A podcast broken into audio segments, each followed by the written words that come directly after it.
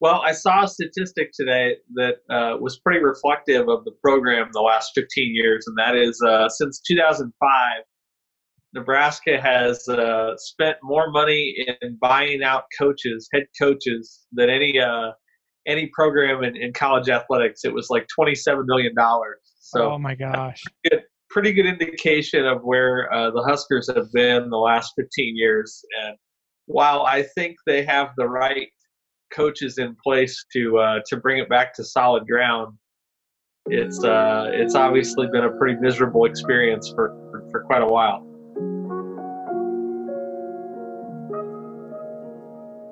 Hello and welcome to the Chris Wolf podcast on iCode Media. Today I had a great conversation with Dirk Chatelain, who is a sports writer for the Omaha World Herald. And if you're from Nebraska or the surrounding areas or you pay attention to Husker sports, he he's become pretty prominent in his opinion pieces and coverage of of Nebraska football and other other sporting activities in uh, in and surrounding Nebraska. Uh, we had a conversation about his book, and I really think when when I read this book, it it relates to me because it it really speaks to the scrappy nature of a group of people during hard, challenging times in a way that they could bootstrap themselves and figure out a, a way to um, excel throughout those really difficult times in a in a really challenging era, both rac- racially and socioeconomically. And you know, I, I relate it to where we are at right now in terms of of a profession, at least loosely, because you know we're in a situation with COVID nineteen and what's happening with a lot of our practices and and some of the things that we're having to face is how do we excel in a time where we're faced with challenge after challenge after challenge. And so, this was an inspiring book to me, a great conversation I had with Dirk today. Um, please enjoy our conversation. As always, be sure to subscribe to the podcast, give us a five star review, and support those who support us.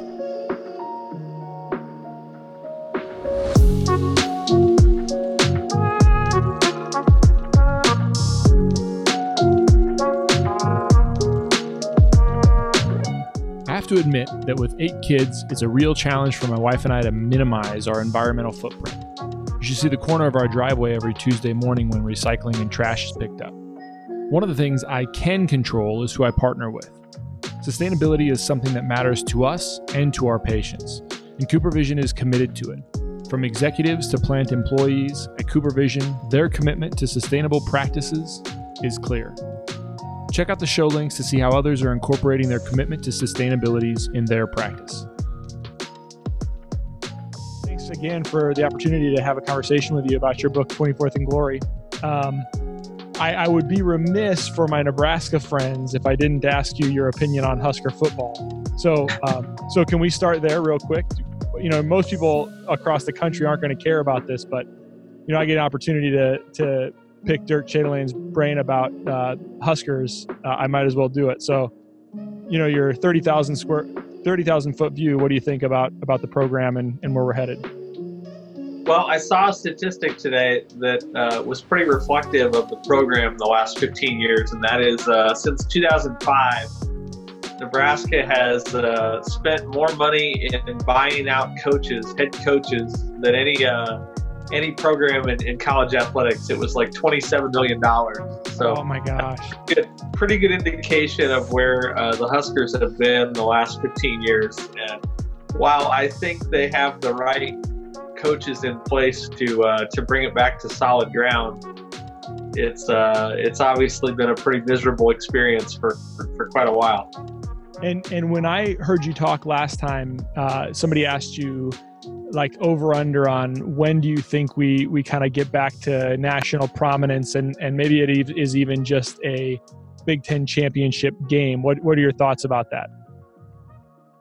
Well, I think I might have had a different answer two years ago when the uh, Nebraska's division looked a little bit weaker, and Nebraska was bringing in a head coach who was coming off a, an undefeated season, and uh, I think at that point, had you asked me, I might have said three or four years. Uh, at this point, you know, it might be closer to seven or eight years uh, if it happens.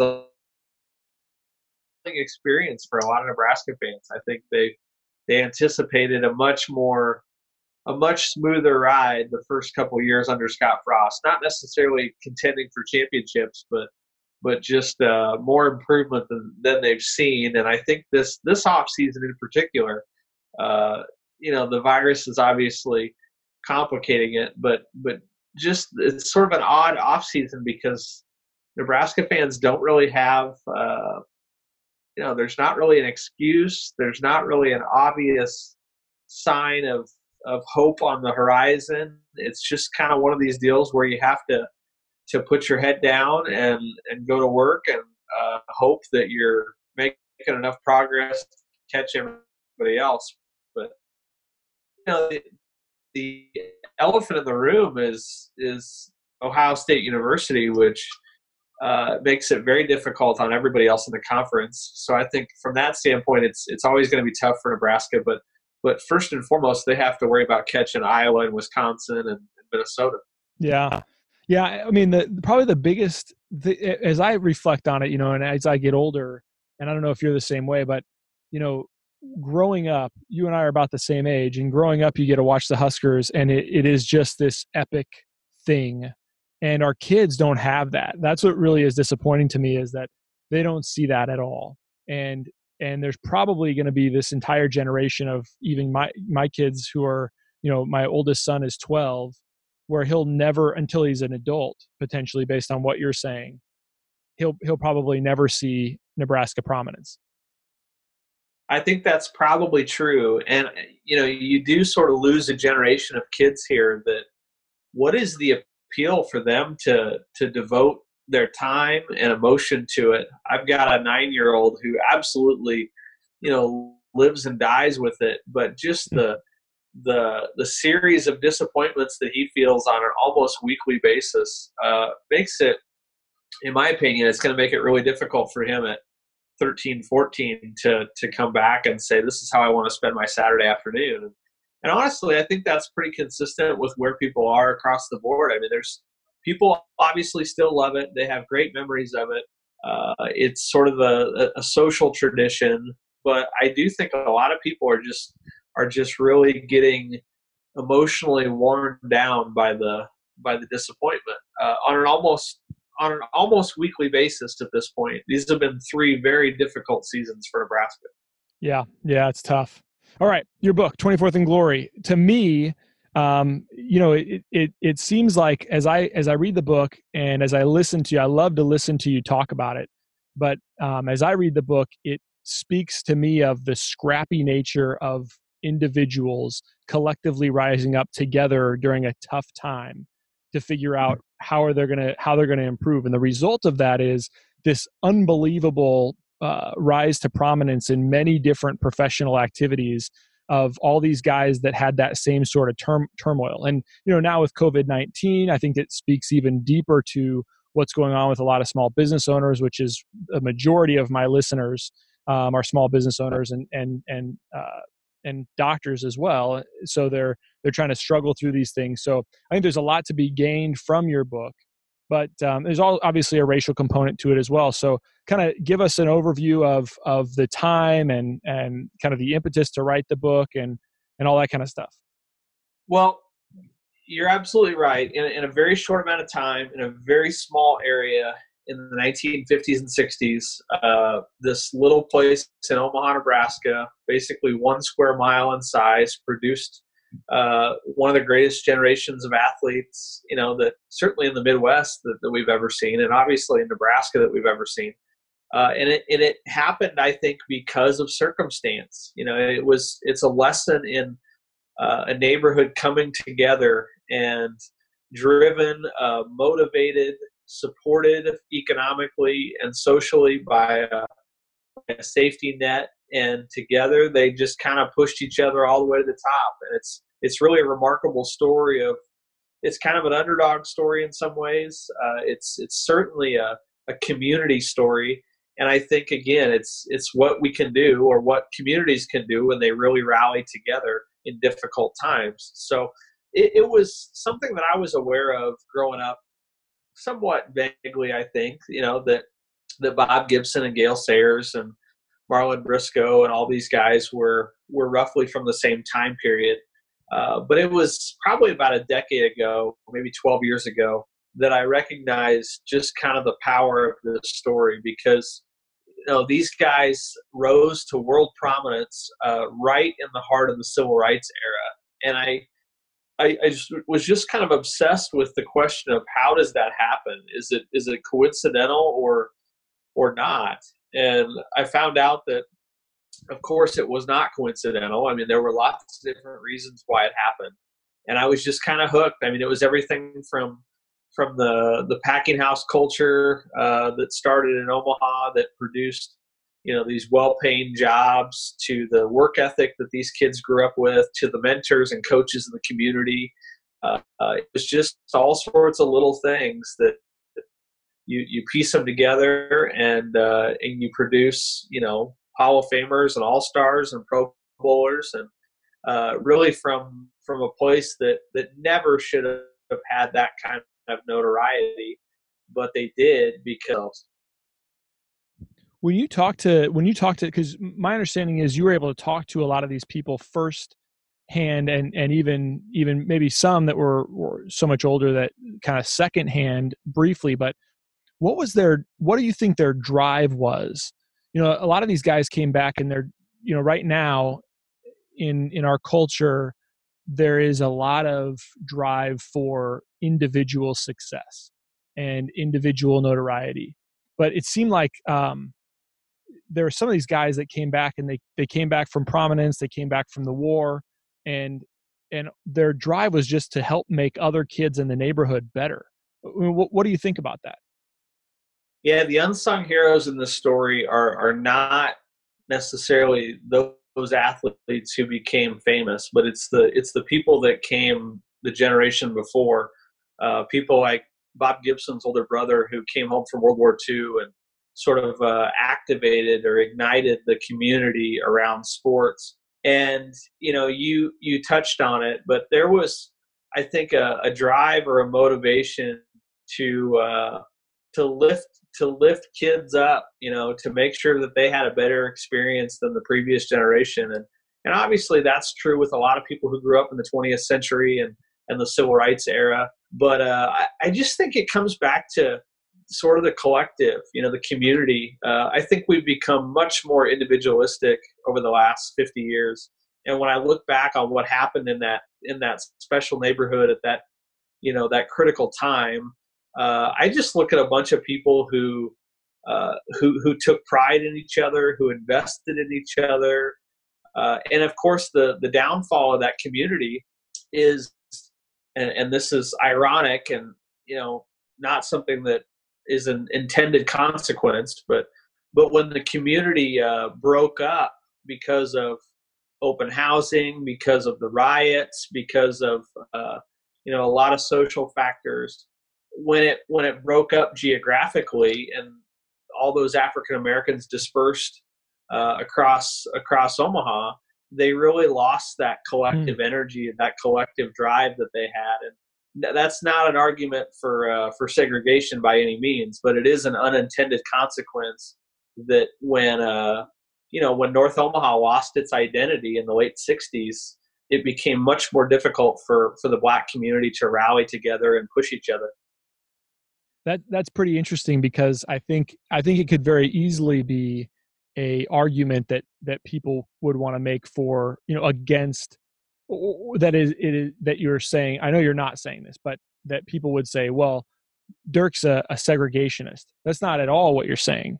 What what no. I think is to the point is that when you see communities really working together well they have a common goal whether it is uh, in this case was potentially race or maybe even more specifically just situational. You know you tell the story about how a lot of these guys got to that specific location by um, I'll, I'll call it fleeing but it may be not that's not may not be the best word but leaving the south in areas where they didn't have a lot of opportunity and and um, the natural uh, kind of progression to where they're going to be or um, is is with people that are in the same circumstance as opposed to just simply the same race. It just happened to be that the reason that they were in the in with people of the same circumstances because they were all fleeing together, uh, and, and so um, I think you see that today with within our communities is um, you know specifically where we live there's a, a group of people that share, share the same kind of, kind of common goals and values and and kind of drive for what we're we're looking for. And it just happens to be that we live in a pretty close knit community. Yeah it's it reminds me of small towns in some way. I'm from a small town and you know there's an identity there. Uh, people people really stick together and oftentimes that produces you know success or, or really uh, significant accomplishments. And i think when you talk to people of the generation of the 50s and 60s uh, in north omaha and and the black community the thing that they miss the most is just the organization the unity that they had together uh, and when they lost that it became very it became much more difficult to support each other. Hmm. and i'll give you a, i'll give you a very sports centric example here.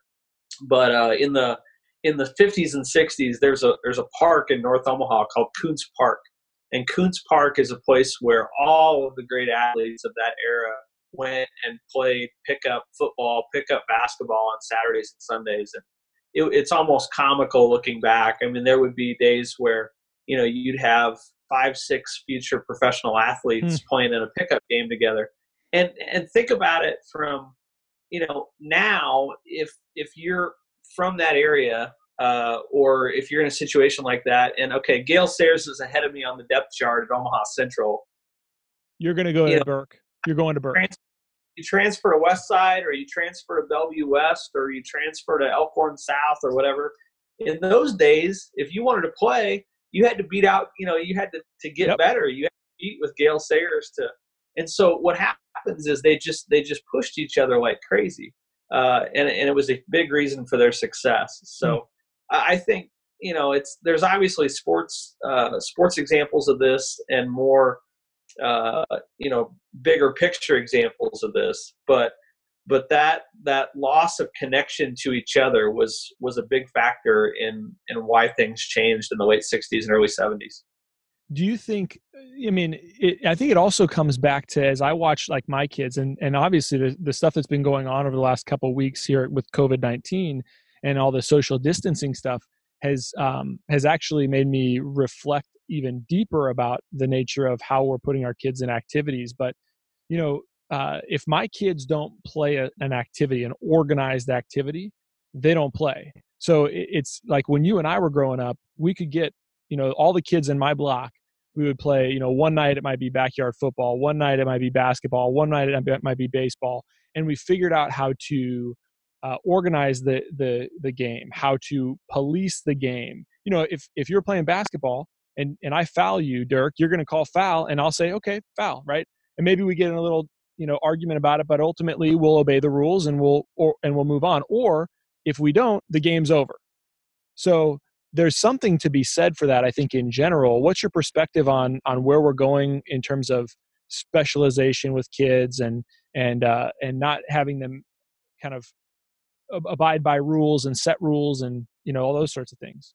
Well yeah you're you're exactly right. I think you know this is something that i've been talking with uh, and i'm sure you do too. You talk to parents about it all the time and one of the one of the sad things is you know my son will he'll want to play with a neighbor down the street and uh, he'll go knock on his door and that parent says oh sorry he's at you know yep. he's at he's at baseball practice.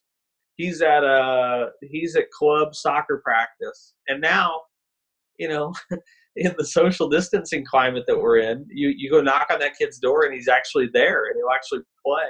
Yeah. Uh, and i do think that we would be better off if we just sort of uh, took our hands off of it a little bit and let kids govern govern their activities on their own more than they more like what we, they did when we were growing up. Uh, I, I, would also point out though that a big factor in North Omaha's success, and I think it's true in in other communities over the years too. There was really a trust, shared responsibility in raising each other's kids. So like, you know, it was very very common in North Omaha to have.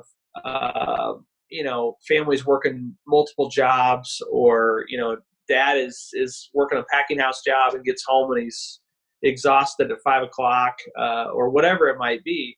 And, and people helped each other raise raise their kids. I mean, and they, they put a lot of trust in youth coaches and youth mentors.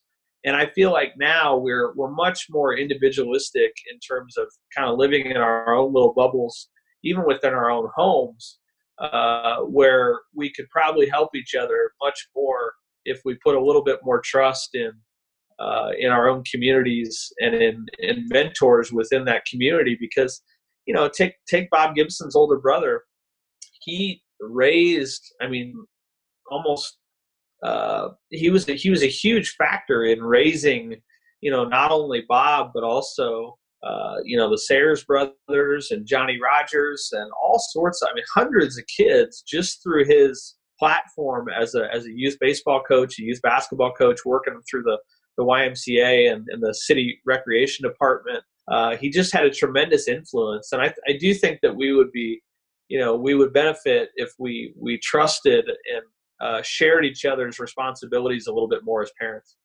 Where do you think, um, as you were researching this book, you you made a comment of of sort of the desegre- desegregation of the community. What was the impetus for that, and how did the how did all that sort of start to break apart? Well, in the late '60s, uh, it was really a kind of a confluence of factors: economic, social, uh, lots of different things. For example, the the packing and the the backbone of, of North Omaha for, for decades, really providing a, an economic stability in that neighborhood, well paying jobs. Uh, that packing house industry collapsed in the late 60s. At the same time, so unemployment rises and people are looking for, for other jobs in industries that are not integrated yet. Uh, so they're they're kind of left hanging. While at the same time, a lot of the you know a lot of the societal and the social ills, uh, whether it's you know the assassination of Malcolm X and Martin Luther King Jr. or a lot of the riots that were that were happening around the country. Uh, all of that kind of comes to a head, while at the same time, the uh, open housing laws finally pass. So if you are, you know, take a say you're Bob Boozer, an Olympic gold medalist, NBA champion, instead of living in the neighborhood, you know, now you move out to West Omaha and the impact of that was was enormous because uh, as as one person said in the story in the in the 50s and 60s if you wanted you know if you wanted a, an internship or mentorship uh, or job shadowing you know you just walked down the street on 24th street and you had access to lawyers and doctors and teachers and hmm. you know uh, butchers and, and everything else. Everybody was in the same little little community. Again very much like a small town that i'm from and when it broke apart in the late 60s, when people went outside of North Omaha, when blacks left the neighborhood uh, in search of better jobs or better better schools, better homes, better neighborhoods, uh, that left kids in the neighborhood, you know, really searching for for leadership, searching for for that broad menu of of things that you could do with your life. So you didn't have access to Bob Boozer anymore. You didn't hmm. have access to the lawyer and the doctor anymore and that was a really big hit, uh, sort of in in uh, breaking up the the cohesion of the neighborhood and also kind of the inspiration of the neighborhood. Is there are there parallels and stories that you've seen across the country with other sports writers or other people that you know where um, where the same sort of thing has happened, or or this is just the perfect storm of confluence of energy to make greatness, and then also the perfect storm that kind of breaks it apart? Well, I do think what makes the story useful is uh, it's specific, uh, it's very, very vivid, and yet at the same time, it is pretty universal. I mean, this is a similar story to what happened in, in major, you know, metros across the country, in black neighborhoods across the country.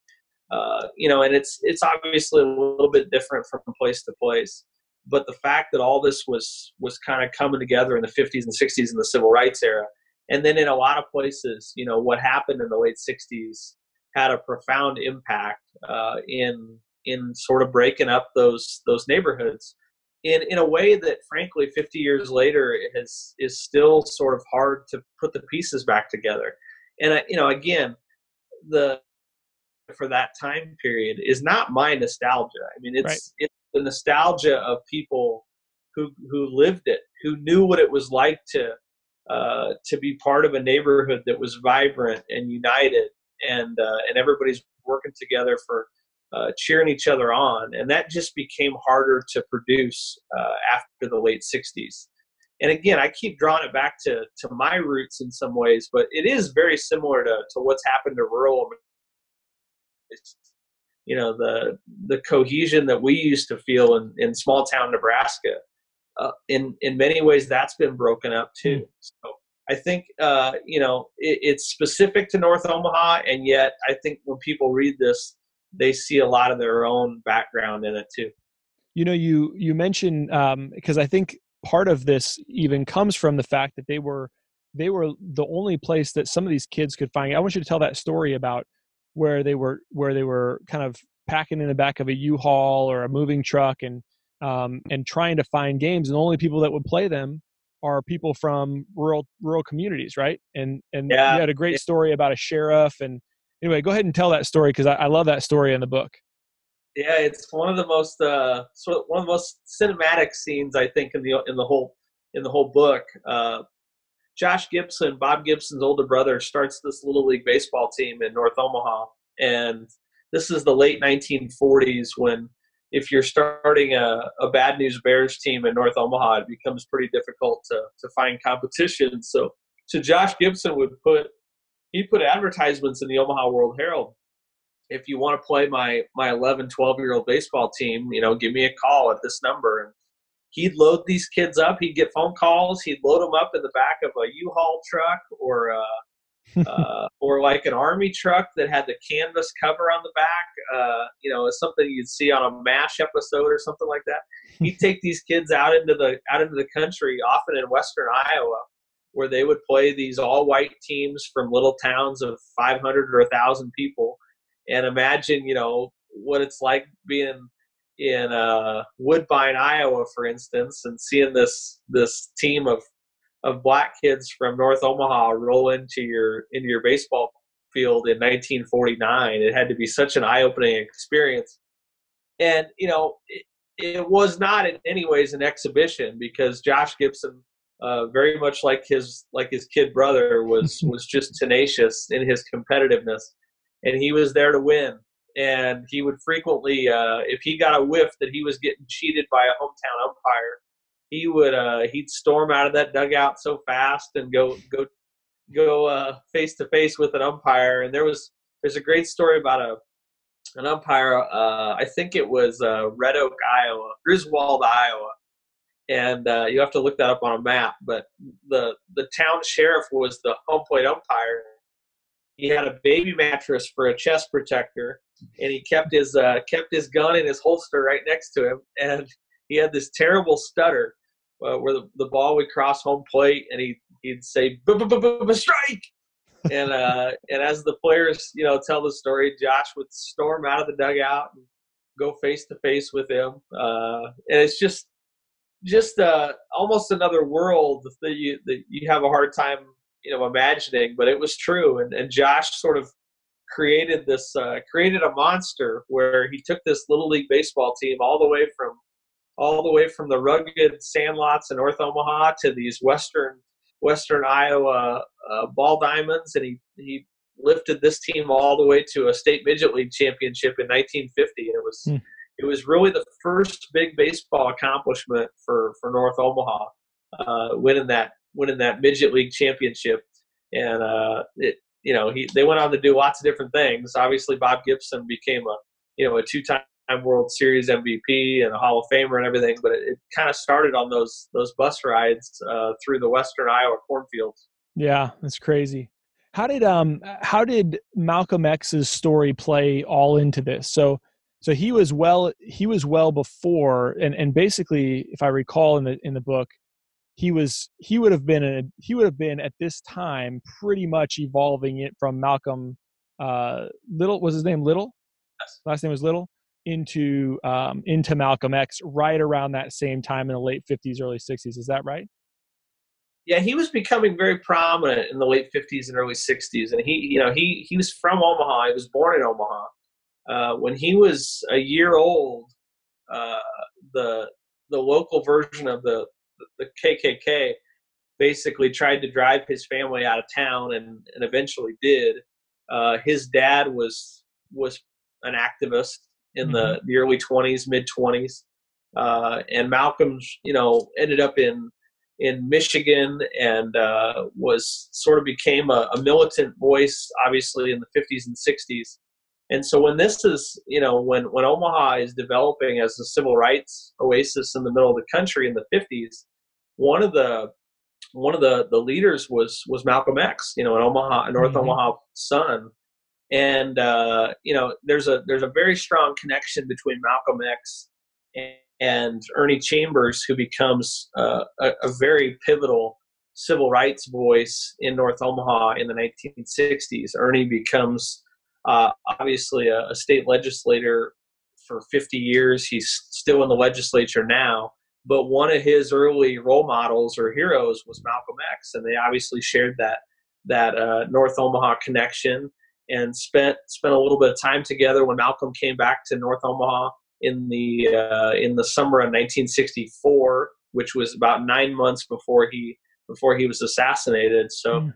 yes, I mean North Omaha is is uh, is rich with civil rights connections, but but nothing more, I think, uh, you know, influential than Malcolm X. Yeah.